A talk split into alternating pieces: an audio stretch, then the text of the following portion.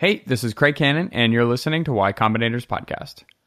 Today's episode is about fundraising, and it was recorded during our Female Founders Conference. So, this conversation is moderated by Kat Manalac, who's a partner at YC, and she invited three YC founders on stage to talk about their experiences of fundraising.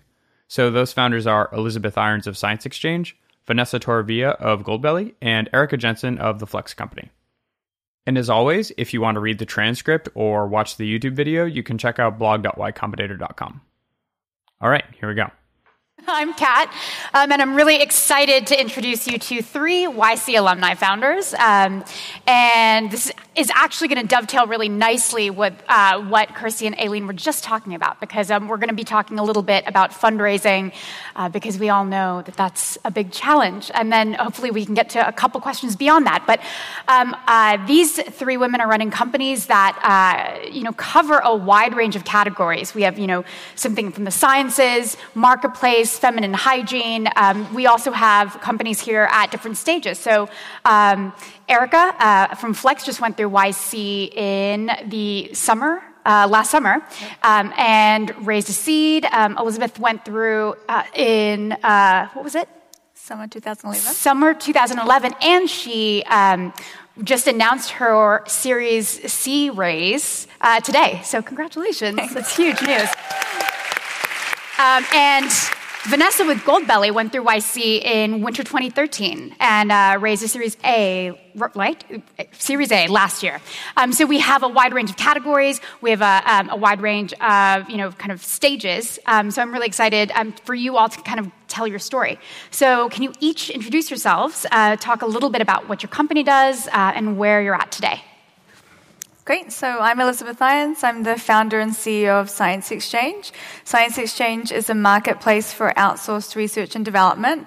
We work with some of the world's largest pharmaceutical companies, as well as agroscience, cosmetics, aerospace, and food science companies to help them manage their outsourced research and development. We have just raised our Series C. We have been in operation for six years, and um, through that process have built the company now to a global stage. So it's, it's very exciting. That's awesome. All right, Vanessa. Yeah. um, my name is Vanessa Torrevilla, and I am the co founder and chief creative officer of Goldbelly. Um, as Kat said, we did Winter 2013. Um, we are a marketplace where you can discover the greatest, most iconic regional foods from everywhere in the country shipped to your door. Um, through us, you can experience places like Momofuku Milk Bar and Magnolia Bakery in New York, uh, Salt Lick Barbecue in Texas, and we ship it to you no matter uh, where you're located. Um, we recently raised $10 million, uh, Series A, uh, and yeah, we're we're doing pretty well right now. Erica. Uh, I'm Erica. I'm the co founder of the Flex Company. Like Kat said, we went through YC actually twice last year. Um, and we closed a $4 million seed round in September. Um, our product is called Flex. It's a new menstrual product that replaces tampons, pads, and menstrual cups. Um, you can wear it for 12 hours. It's disposable. You can have mess free period sex while wearing it. Um, and we started shipping to customers in October, and we're currently on a multi million dollar run rate. Awesome. So I wanted to do one really quick uh, survey in, in the audience. How many of you have raised money? Okay, okay. How many of you raised a seed? Series A. Okay, Series B? Okay, okay. So now we know where we're at. Okay, so on a scale from one to 10, where one is easy peasy, and 10 is the hardest thing you've ever had to do as founders. Um, how hard do you think, say, raising your, series, your seed was on that scale? uh, for us, it was probably a four. Okay, so yeah. not the hardest. No, definitely okay. not the hardest. I feel like it was more like a nine, uh, raising a seed, because it, fundraising, it's not something that you want to do. You didn't start a company to fundraise. So I would give it like a nine. I think the first check is the hardest check you're ever going to close, and that was for sure a really solid nine. Um, and everything beyond that was kind of a four. So, how far along were your products when you first raised money? Well, so we manufacture a type 2 medical device that's regulated by the FDA, so we weren't very far at all because, as you can imagine, that costs a lot of money. Um, so we were really an idea and a design and an early prototype and a founding team. Oh, we had customers and we were demonstrating growth and you know we were generating some good revenue. So we were super early, so we our first money in was Y Combinator actually, and um, we had nothing, so we didn't we didn't have even a website. Um, and then after Y Combinator, we'd built a website and built initial customers and had some revenue. And at that stage was when we raised our angel round. So you mentioned that getting that first check was really hard. Uh, how many investors do you have to talk to, or or what was that experience like before you closed, Erica? Talked to countless investors. Um, for us, fundraising is a lot like hiring. Like, you really want to align yourself with people that you want to continue working with and that you genuinely like. I think Aileen said, don't work with assholes, right? Um, and so it was important to find people in the beginning who not only believed in us, but really believed in the product and believed in the mission that the product would achieve. So. How did you practice for those first investor meetings? What did practice look like? I think for us, um, we got a lot of practice during YC. Uh, we were pitching to our peers. We pitched to PG. Um, he gave us some amazing tips on, you know, some things that we should really put out front and center. Um, so it was mostly uh, talking to people who are going through similar, you know, fundraising instances that we really learned how to do it. So you tried to talk to pitch to as many other founders who could give yeah. you feedback. Yeah, we wanted to uh, focus on things that people were reacting to and they were like nodding to. So you wanted them to like, respond with a question. Yes. Not just have glazed. Yeah. if they looked confused, it was not a good thing what we were saying. And what did that your kind of practice process look like? So part of the challenge here um, for, for many of you is, is sort of selling this company to people often you know a lot of investors are white men who aren't necessarily your users right? Most investors aren't scientists or you know they're not women who have periods. So how did you hone that messaging? Like how did you get to the right uh, you know kind of uh, message that story to tell investors yeah, I think the storytelling is really important, particularly in the early phases. Um, and for us, I'm not sure that we were very good at it at the beginning. So definitely for us, um, it was a journey, uh, evolution of trying to understand what would resonate with investors as an audience. And what we ultimately came down to was really describing the business. So instead of being very focused on what's most exciting to me, which is enabling breakthrough research, um, that was not, you know, people got excited about it, but it wasn't to them something that they really wanted to invest money in. And what really resonated with people was when they understood the market size and they understood that this was a new market that was wide open where no software existed and that there was a huge um, transactional cost that Science Exchange would eliminate, that they could really see that the economic benefit of Science Exchange was so compelling that this would be something that could create a truly billion dollar business. And so that's where um, we were able to really start to raise significant financing. Did it take you a few tries? So did you pitch to a few investors who, you know, you were pitching your, you know, as a scientist with someone, at, you know, from your background, the things that excite you, as you said, aren't the things that excite investors. So yeah. did you uh, sort of have a couple people to practice on, like, uh, or did you make a few mistakes before you got to the right message? Made lots of mistakes for sure. um, um, yeah, I think for us, we tried to tell some interesting stories about use cases that had happened on Science Exchange. Like one of our favorite ones was NASA used Science Exchange to develop the blackest material ever measured. And we were like, that is so cool. People should really care about this. And it's a great story, but it's not a great investor story. And so not clearly describing why that could create a valuable business opportunity was definitely a mistake. And we sort of evolved from that and actually developed much more of an economic based pitch, which resonated much, much more strongly. And Erica, you're going to have to tell us how you pitched a period product. how, how, did you get comfortable doing that, even? I don't know that I am comfortable here. Um, it was just something that we really believed in and if we didn't talk about it with everyone we knew that we wouldn't see it come to life so that it was something that we had to talk about with everyone and like you said a lot of the investors that we were pitching don't have vaginas, don't have periods, and are frankly afraid of both.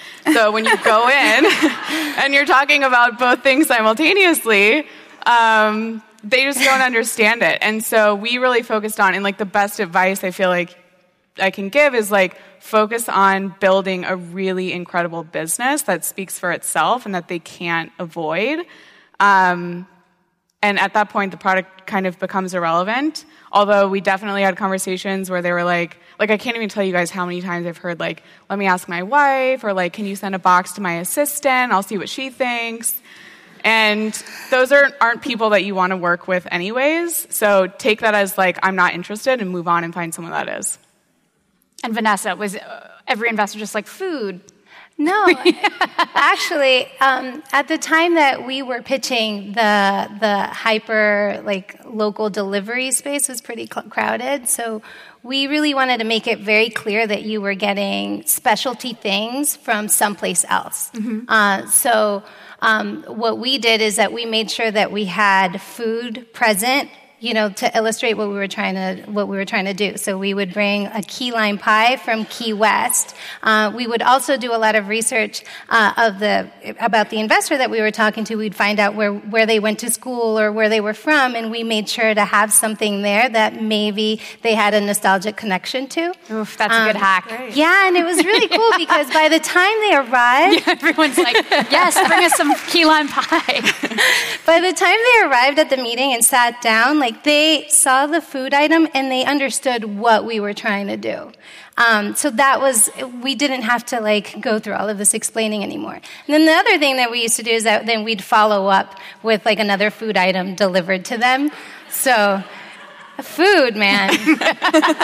it, food sells. So, when you are trying to figure out, you're getting ready to pitch to investors for the first time, how did you know what metrics they wanted to see? How did you figure that out? We just asked. Like before like if Sequoia is your like super hot dream boat, don't set that up as your first meeting. No. Go into like find an angel that you're also interested in, but like it's not your number one pick and start practicing there and ask them like what metrics do you need to see in a company at my stage and like what would you be looking for and they'll tell you I think in our instance, uh, our seed was raised on vision. We were talking about our vision, our experience, the team, the market size. So it was less about like how, what our metrics were, and it's more about like how are you guys going to win and why are you guys going to win. I think that um, by the time we went to raise our Series A, our seed investors were really key in giving us guidance on like what were the like the KPIs that were really relevant that would make uh, you know investors interested in us. So it was through our seed investors that we learned uh, what metrics to really put front and center. Yeah, and I think related to that, um, those KPIs are going to be critical for your business anyway. So, really understanding what those KPIs are based on the business type and then tracking those rigorously as you're growing the company. And then those will give you sort of benchmarks for where you need to be when you're going into each of, uh, round of fundraising. So, how has it changed as you, you know, you went through a seed?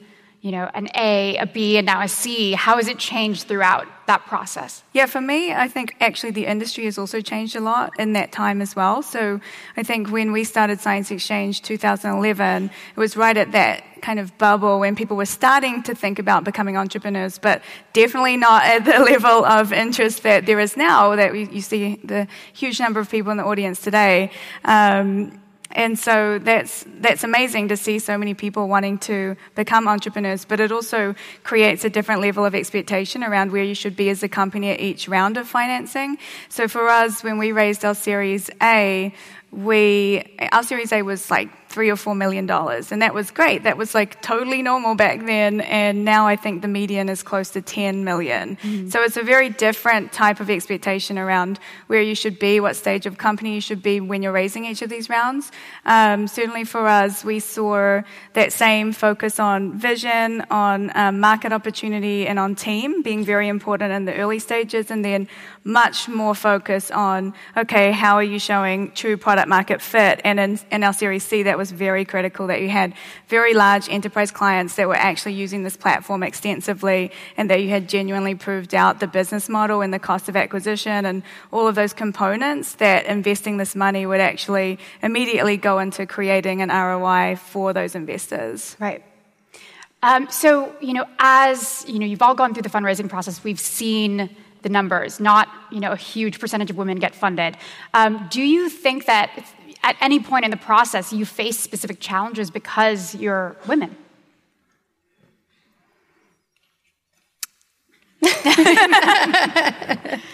um, sure, like absolutely right. Like we face unique challenges being women. I think I really struggle with this question because raising money is hard. Like mm-hmm. hard no stop. It yeah. is hard for anyone.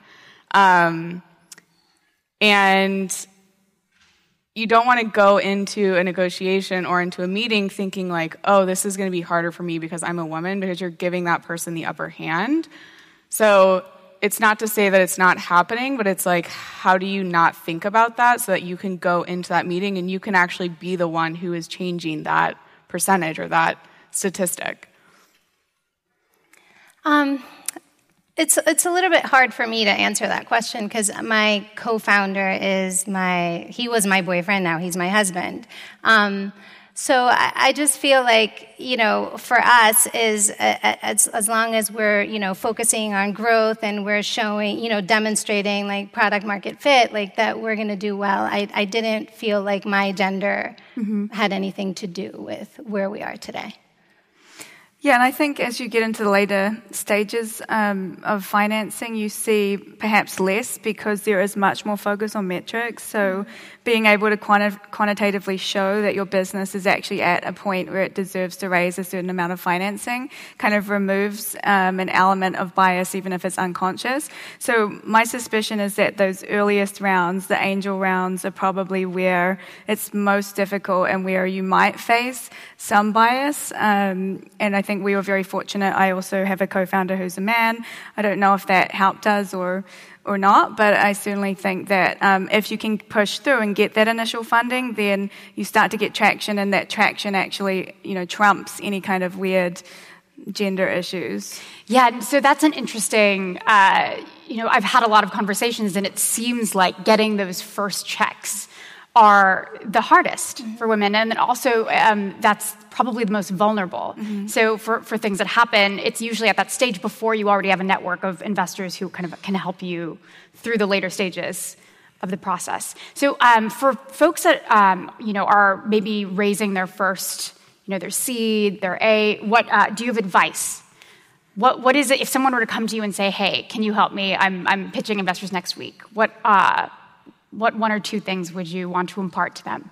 Um, I think that. Uh, about a Series A, we, what we did differently is that we prepared um, much better for our Series A than we did for our seed. Um, we made sure that we had our financial model, you know, pretty ready to go. All of our data was ready. All of our KPIs were um, on display. And we made sure to study up on all of the key metrics that investors at a Series A level would be interested in. So by the time we had our meetings, um, we already had all of the information that they were going to ask. We weren't like scrambling to like, you know, we weren't having different conversations at different times. We were having the same conversation with everyone, showing everyone the same information. Uh, and we, you know, we, we just studied up and prepared before we had our first Series A meeting. So that's uh, echoes something that Aileen was saying. You just you have to know those numbers cold and by heart. Yeah, yeah, and and it's um, and it's not just your numbers by the Series A, you should also know who you want to talk to. Um, most of the time, uh, you're going to start talking to people that have already invested in you and at the seed level, uh, or you're going to reach out to firms that you know can help you, you know, get to the next stage. So you're going to have to do a lot more preparing before doing doing a Series A than you would a seed. Yeah, I agree. I mean, even at the seed stage, I think that being prepared is so important. Like, there's so much research that you can do. There's so many, I mean, all of you in this room, there are so many people you can talk to about, like, what has their experience been like? You know, what are the averages? Like, what should I be looking for? Go talk to other investors. Like I said, ask them what they're looking for and put that together for the people that you really, really want on your cap table. Yeah. And so, what um, how do you identify those people that you that you want to talk to, right? So, how do you uh, figure out who might be interested in funding a feminine care product? Well, there aren't many that fund feminine care products. Um, but look for look for companies that are similar, like if not in your category, similar to what you're trying to achieve. So, like we have a you know a feminine hygiene product but we're also an e-commerce company. So like what investors are have like a really strong presence in e-commerce what investors have invested in female founders um, stuff like that. Yeah we were looking for um, investors that had expertise in like consumer brands and marketplaces. So we did a lot of research about like who could uh, really um, give us some like really great advice, right? Where do you go? Is it like you just go to like Crunchbase or AngelList? Yeah, you or? literally like stalk the investor. yeah, you look at their LinkedIn, at you their, see like, what boards feed. they're on. Yeah, yeah, and if I mean if you're in uh, part of the startup community, you already know what kind of firms you know focus on different mm-hmm. um, industries. So, and how much did fellow founders kind of you know help you out? Like, did, did, some, did folks offer to introduce you to their uh, investors, or they said, hey, I know someone? Like, did that ever work, reaching out to, you know, folks in your community? Um, so one thing that I've, uh, that we've always done is uh, if, um, if we needed an intro uh, to an investor, we would either reach out to a YC partner or to any of our peers that maybe had some kind of connection. Like through LinkedIn, you can figure out who's connected to who. So, um, yeah, we, we would just ask for personal intros. And how did you divide responsibility on your team? So a lot of you, as a lot of you know, when you fundraise, it sort of takes so much of your time and focus. So, how did you keep the company running um, while you were out there pitching investors? What did that breakdown of uh, what did that breakdown look like? Yeah, that's definitely very challenging at the earliest stages. And again, I think that's that's something where minimizing the time at which you're actually fundraising and being very focused about when you're fundraising and when you're not fundraising is very important because you have to have, you know, really strong metrics going into the fundraise. And then if it's just, you know, three co-founders and you know, two of you are fundraising, you're going to have a dip in your metrics because you're doing nothing else except fundraising. And so that's very challenging. I think once you get beyond that initial phase of only having a few people in the company, hopefully you're at a point where it, the company should continue to operate more or less seamlessly without you being in the office every day. Um, and that's a lot easier. So mm-hmm. definitely our Series C was so much easier from that from that regard. But I think it would be great to hear, you know, how you guys handled that. So for our seed round, we everything slowed down. Right, our entire team was uh, focused on on somehow uh, helping raise the round. Um, but by the time we did the Series A, uh, our CEO uh, Joe, he did he basically did the round as I focused on operations. I made sure that we were still running and that we were still growing, that we were sticking to um, to our our goals and our metrics month to month, uh, so we could you know keep making money. yeah. So the, the vast majority of like running the company was up to you for a while. Yes. For the amount, how how long did it take? Um, we did it pretty quickly. Um, the reason we did it pretty quickly is because we had gotten profitable before we went out for our Series A, which I forgot to mention. Like that also helps speed up the process. If you've already worked out your unit economics and you you've become profitable, then you know you have a little bit more leverage to have you know I, I feel like a faster uh, fundraise um, process. So probably I would say just a couple months. Yeah. But I was basically involved in the day to day for our product and our marketing and BD uh, as he was focusing on uh, talking to investors. Erica. Yeah, similar for us. We have three co founders. Um, our CEO, Lauren, really focused on fundraising.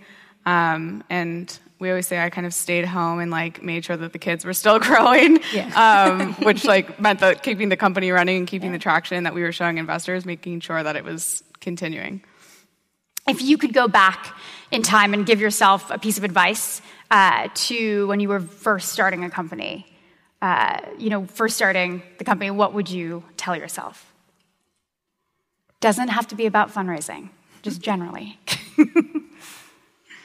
Um, I think a lesson that I've learned uh, being a founder is when you start your company, you're pretty obsessed and you put your everything and your all into your work, into your product, into what you're trying to build.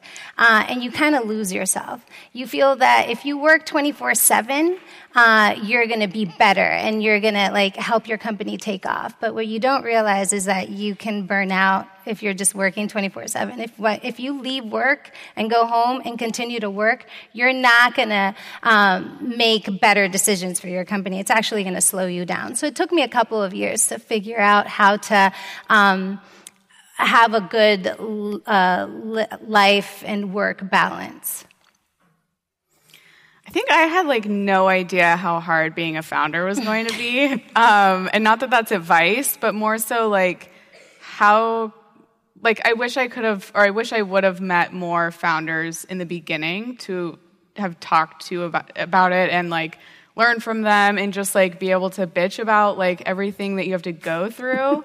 um, because it's hard. It's really hard. I hope you all use each other for that. I do. Yeah, now. I do. Yeah, I definitely think that learning process of um, trying to get advice earlier, trying to not be afraid to sort of talk about the challenges you're facing, and and you know everyone is always like crushing it and doing so well on the outside, and that's you know at times you feel like well maybe I'm not doing well enough, and like you don't know who you can really talk to about it. And I think the reality is everybody feels like that, and that if you're just really honest about that, people will say, oh yeah, you know what, I had the exact same thing, and I'm so worried about it as well and you can realize that every single company is so messed up. and, you, and you have, and I remember Jessica talking about this at one of the female founders conferences, and I was like, that's really true. I mean, you always think that everything that you're doing is so much worse than everybody else, but the reality is everybody is just trying their best and creating these amazing companies in the process, but it's not perfect. It's not perfect for anybody along the way. Cool. Thank you guys so much for taking the time. Thank you. All right, thanks for listening. So the transcript and the video are on blog.ycombinator.com. And as always, please remember to rate the show and subscribe. All right, see you next time.